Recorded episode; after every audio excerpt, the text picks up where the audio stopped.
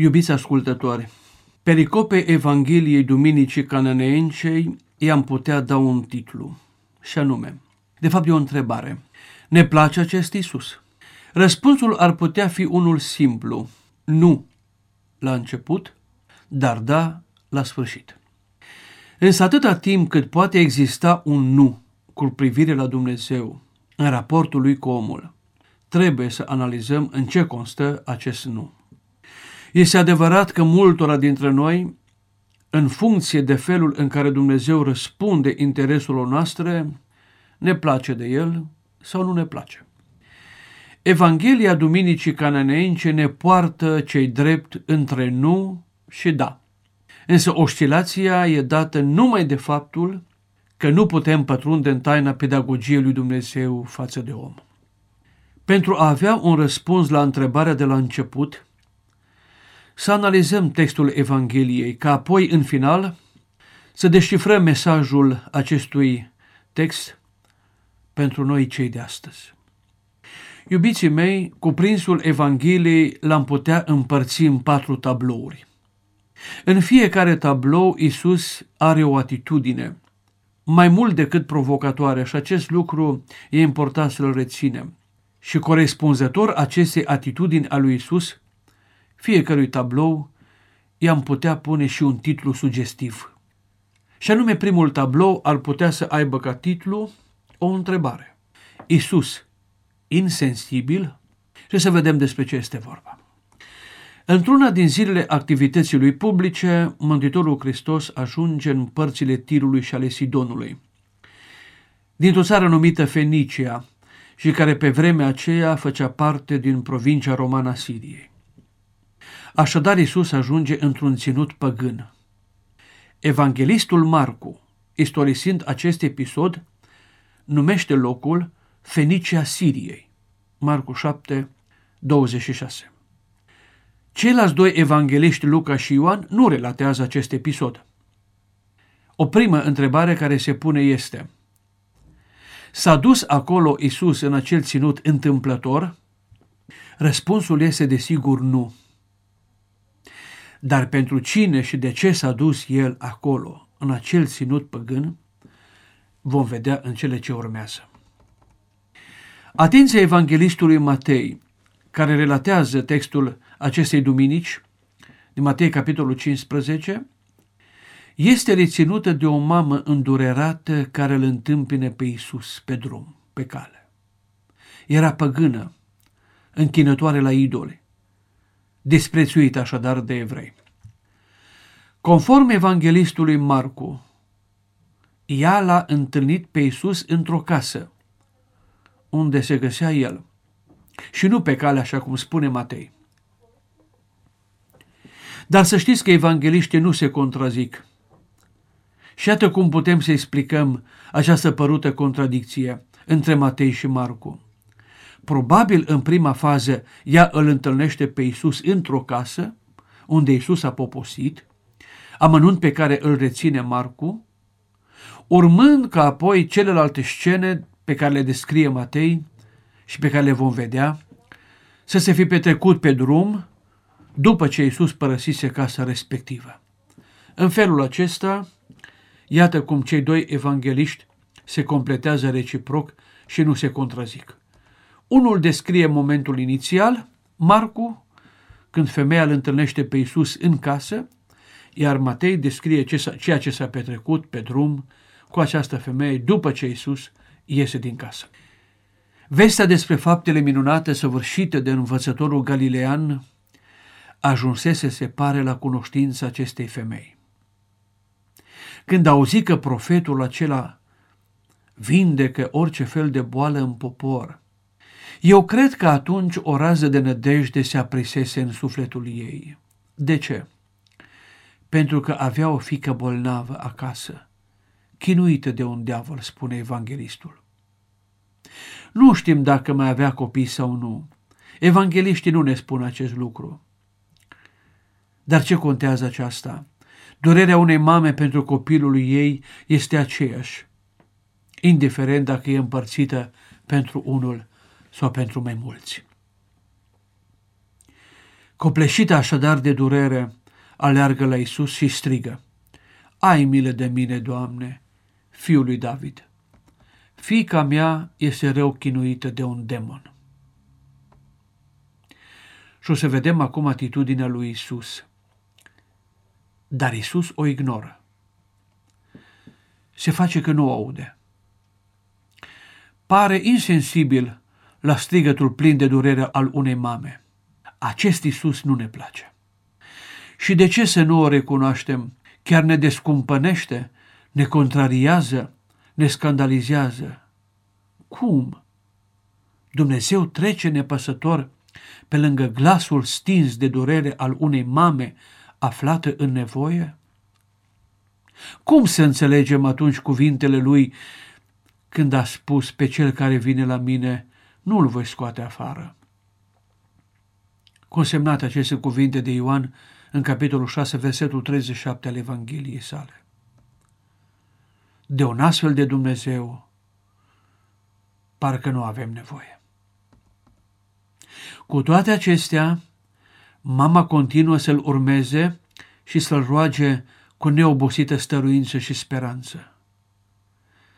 Dar Isus tăcea, nu pentru că nu auzea sau pentru că ar fi fost insensibil, ci pentru că prin tăcerea lui, și acest lucru este foarte important, el urmărea mult mai mult decât un răspuns imediat pe care să-l dea necăjitei femei. Îi avea în vedere și pe apostol. Și acest lucru va juca să-l rețineți. De aici începea să le dea o lecție apostolilor care îl însoțeau, la care ei nici nu se gândeau. Și pentru următoarele două tablouri, femeia caneneancă iese din scenă. Rămân doar apostolii. Și acum să urmărim următoarele două tablouri, doar cu apostolii în mijlocul lor, fără femeie. Al doilea tablou l-am putea intitula sau am putea să-i punem ca titlu Isus refuse mijlocirea. Să vedem ce se întâmplă. Nedumeriți de atitudinea învățătorului lor, care nu auzea, și cu care atitudinei apostolii nu erau deloc obișnuiți, ei se apropie de el și îl roagă zicând, eliberează-o, că strigă în urma noastră. Evanghelistul Marcu omite această intervenție a ucenicilor. El nu vorbește despre ea. Nu știu cât de mult a smuls din sufletul apostolilor încercarea aceasta de mijlocire compătimirea lor pentru durerea celei mame refuzată de Isus. Zic, nu știu cât de mult această compătimire i-a adus la Isus. Cât frica de ceea ce se petrecea cu ei pe pământ străin. Oameni mulți în jurul lor, strigătul unei femei, posibile reacții dure la adresa lor ca evrei, dat fiind disprețul acestora din urmă față de băgâni, etc. Într-un cuvânt, apostolii se vedeau străini, singuri și fără siguranță, pe un pământ păgân. Mai striga și o femeie după ei. Toate acestea au îngrijorat. Dar se pare că Isus părea a nu le lua în calcul deloc. Acesta este al doilea tablou în care Isus refuză mijlocirea apostolilor. Să vedem al treilea tablou.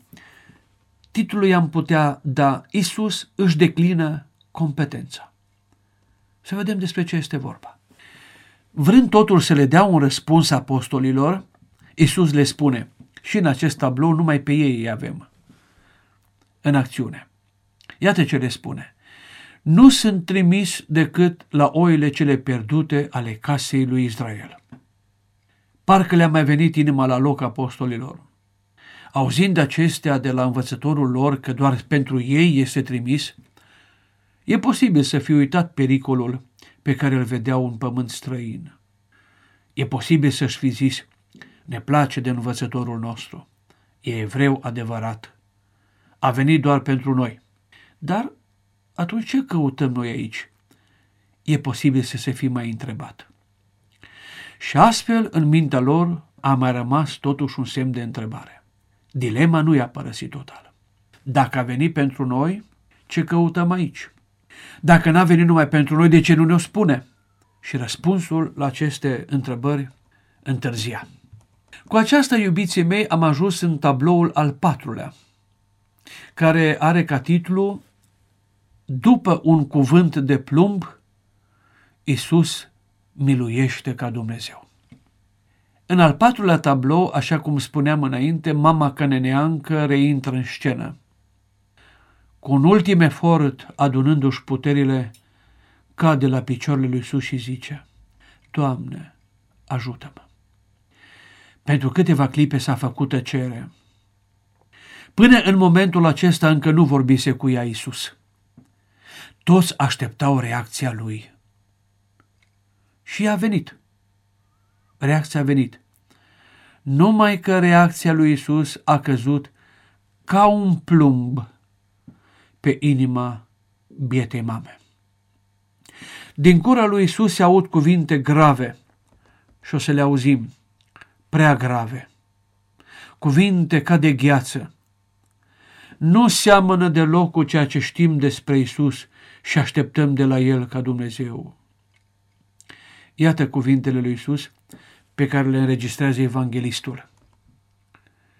El însă răspunzând a zis, nu este bine să iei pâinea copiilor și să o arunci la câini. Acestea sunt cuvintele lui Isus. Cred că apostolii au triumfat când au auzit aceste cuvinte. Naționalismul lor ca evrei i-a aprobat de Isus. Dar, să știți, curând triumful lor se va preface în umilință. Vor primi repede lecția pentru care se găseau acolo și pe care n-au bănuit-o. Și nici noi la început. Dar să vedem ce se întâmplă mai departe. Ofensată, jignită, mama nu cedează. Nu se simte nici umilită, nici jignită.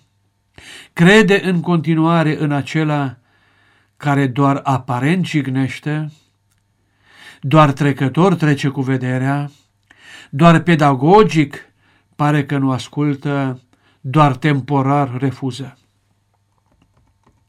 Și cu o logică ce taie orice argumentație, femeia aprobă cuvintele de plumb ale lui Isus. Și zice, Așa este, Doamne, dar și câinii mănâncă din fărămiturile care cad de la masa stăpânilor lor. Cu alte cuvinte, ea a spus lui Isus, așa este, sunt un câine, dacă așa cred evreii despre mine. Dar să știi că eu mă mulțumesc și cu o fărâmitură, dacă mai mult nu pot primi. Oferă-le pâinea lor, dă-le lor evreilor, dacă pentru ei e pregătită. Și mie dăm doar o fărâmitură. Parcă voia să spună, o fărâmitură lui Dumnezeu, o fărâmitură de pâine, cât un cuptor mare de pâine al oamenilor. O fărâmitură din darul lui Dumnezeu e cât tot darul adunat la un loc al tuturor oamenilor. Parcă acesta a vrut să le spună beata mamă. Fascinat de această logică, stăruință și credință, Iisus răspunde, O femeie, mare este credința ta și auziți acum ce spune în continuare, fie ție precum voiești. Iubiții mei, acum se dezleagă pe de o parte lecția oferită ucenicilor, iar pe de altă parte se arată roadele credințe stăruitoare, roadele credinței acestei femei după constante refuzuri anterioare ale lui Isus. Acum înțeleg ucenicii că Domnul i-a dus acolo pentru a vedea că El a venit nu numai pentru evrei, ci și pentru păgâni, universalizându-și mesajul său și că în rândul lor al păgânilor a găsit chiar mai multă credință, chiar mai multă smerenie, chiar mai multă încredere, mai mult devotament decât în tot Israelul. Prin urmare, naționalismul lor exagerat și orgolios trebuie părăsit, iar atitudinea lor față de neevrei, socotindu-i câini și spurcați, trebuie schimbată din temelii. Aceasta este lecția pe care Iisus voia să le dea apostolilor și de asta i-a luat cu el în pământ străin. Iubiții mei, nu s-au gândit ei la aceste lucruri. Apoi, ca răsplată, mama cananeancă nu primește numai ceea ce, ceea ce cere, adică sănătatea fiicei ei. Și aici este foarte important, ci chiar mai mult, fica ei să fie așa cum ea voiește. Nu i-a spus Iisus, fie sănătoasă fica ta, ci a spus, fie ție cum voiești. Și să știți că numai o mamă știe cel mai bine cum să fie copilul ei. Ea n-a primit-o numai sănătoasă de la Isus, ci și de diavol eliberată. Și evanghelistul încheie relatarea minunii spunând și s-a tămăduit fica ei în ceasul acela. Iubiții mei, eu am mai imaginat un tablou 5, care nu face parte din Evanghelie. Pe cele patru le-am văzut. Și în acest al cincelea tablou ne găsim noi, fiecare în parte, eu și cu fiecare dintre cei care mă ascultați, dar cu mesajul Evangheliei Duminicii Cananeencei. Și pe care mesaj l-aș direcționa spre două teme, deși ele sunt mult mai multe. Și aș vrea foarte pe scurt spre încheiere să reflectăm la două teme ale acestei Evanghelii ca mesaj. Prima temă. Manifestarea lui Dumnezeu față de om sau față de un om devine lecție pentru altul. Și să reținem acest titlu. Ceea ce femeia cananeancă a arătat și a primit de la Isus a însemnat o lecție pentru apostolii evrei, așa cum am spus. Ei sunt martorii unor scene care păreau a le favoriza crezul lor despre păgâni și satisfacția arogantă de popor ales. Nu bănuiau ei la început că Isus i-a dus acolo pentru ei. De acum ei vor trebui să judece pe păgâni altfel, iar lecția învățată în Fenicia Siriei se o predea și altora – și această lecție constă în câteva cuvinte, și anume, și păgânii sunt poporul lui Dumnezeu și beneficiarii darurilor lui dacă cred în el. Iată cum, iubiții mei, manifestarea lui Dumnezeu față de un om devine lecție pentru altul, nu numai pentru cel în cauză. Ne-am gândit vreodată că ceea ce nu înțelegem din viața noastră poate să fie lecție pentru alții? Iar ceea ce vedem și nu înțelegem la alții, poate judecându-i greșit, ne-am gândit vreodată că poate să fie o lecție pentru noi? Dacă nu ne-am gândit, să înțelegem de azi că vorbirea lui Dumnezeu adresată unuia și pe care adesea nu o pricepem poate să fie un mesaj pentru mine și pentru tine. A doua temă la care să reflectăm și cu care închei, o numesc așa. Dumnezeu nu ne refuză, ci doar ne amână. Să reflectăm puțin la această temă din Evanghelia de azi. O anonimă cananeancă a intrat în istorie pentru că a stat de vorbă cu Isus. Așa spun mulți. Dar oare numai pentru aceasta? Ce a făcut de ea extraordinar? Ca biserica să dedice o duminică de peste an și să perpetueze astfel amintirea în istoria creștinismului pentru totdeauna. Ce a făcut de ea deosebit? Răspunsul este, iubiții mei, simplu. Ea n-a făcut ceva deosebit, cu totul deosebit. Dar cu toate acestea a făcut totul pentru ea, pentru fica ei și în cele din urmă pentru noi cei de azi și anume ce?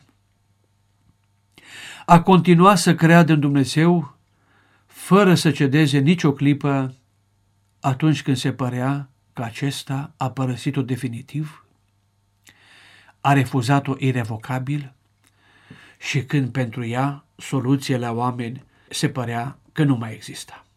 Atunci a continuat să creadă în Dumnezeu. E o lecție pe care mama păgână ne-o predă tuturor, și anume încrederea în Dumnezeu, mai ales atunci când El pare că refuză, și stăruința în a aștepta un răspuns de la El, mai ales atunci când ar părea că acesta nu mai vine. Zic, această încredere nu trebuie să ne părăsească. De trei ori cererea ei a fost respinsă. Dar tot de atâtea ori femeia a stăruit, s-a încrezut și a așteptat răspunsul lui Dumnezeu răbdătoare. E bine să știm că aici pe pământ nu vedem întotdeauna clar ce este bine și ce este dăunător pentru noi. De multe ori răspunsul imediat al Tatălui Ceresc poate să nu ne placă, să ne dezamăgească, așa cum va fi dezamăgit-o și pe cananeancă la început, refuzul repetate al lui Isus. Nu de puține ori răspunsul la rugăciunile noastre poate să fie opusul din partea lui Dumnezeu la ceea ce am cerut. Cu toate acestea, indiferent de răspuns, să știți că apelul cerului la noi nu e decât pozitiv întotdeauna. E important să ne încredem în Domnul și atunci când nu întrezărim răspunsurile Lui și nu le vedem rostul pe moment. Dar să știți că aruncările în credință sunt totdeauna salvatoare. O întâmplare petrecută undeva e ilustrativă în acest sens. Iată despre ce este vorba. O casă mare cu multe etaje a luat foc. Toți locotarii au reușit să fugă și s-au salvat. Dar un copilaj de vreo patru anișori a mai rămas înăuntru, uitat fiind de cei ai casei în învălmășeala creată. Când a încercat și el să coboare pe scară, fumul și focul ajunseseră până aproape de el. Se întoarce în cameră și aleargă speria la fereastră, începând să strige după ajutor. De jos, tatăl care l-a văzut dar care nu mai putea să urce la el din cauza fumului și a focului, i-a strigat. Aruncă-te pe geam, că eu sunt aici și te prind în brațe. Dar copilul a răspuns, Eu nu te văd. Încotro să mă arunc. Cum să mă arunc?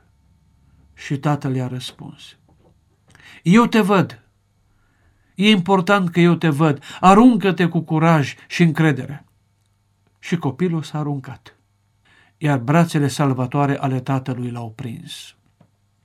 Iubiții mei, nu știu cât de adevărată este această întâmplare pe care am citit-o cândva, într-o carte de predici, dar tâlcul ei ne poate fi tuturor de folos.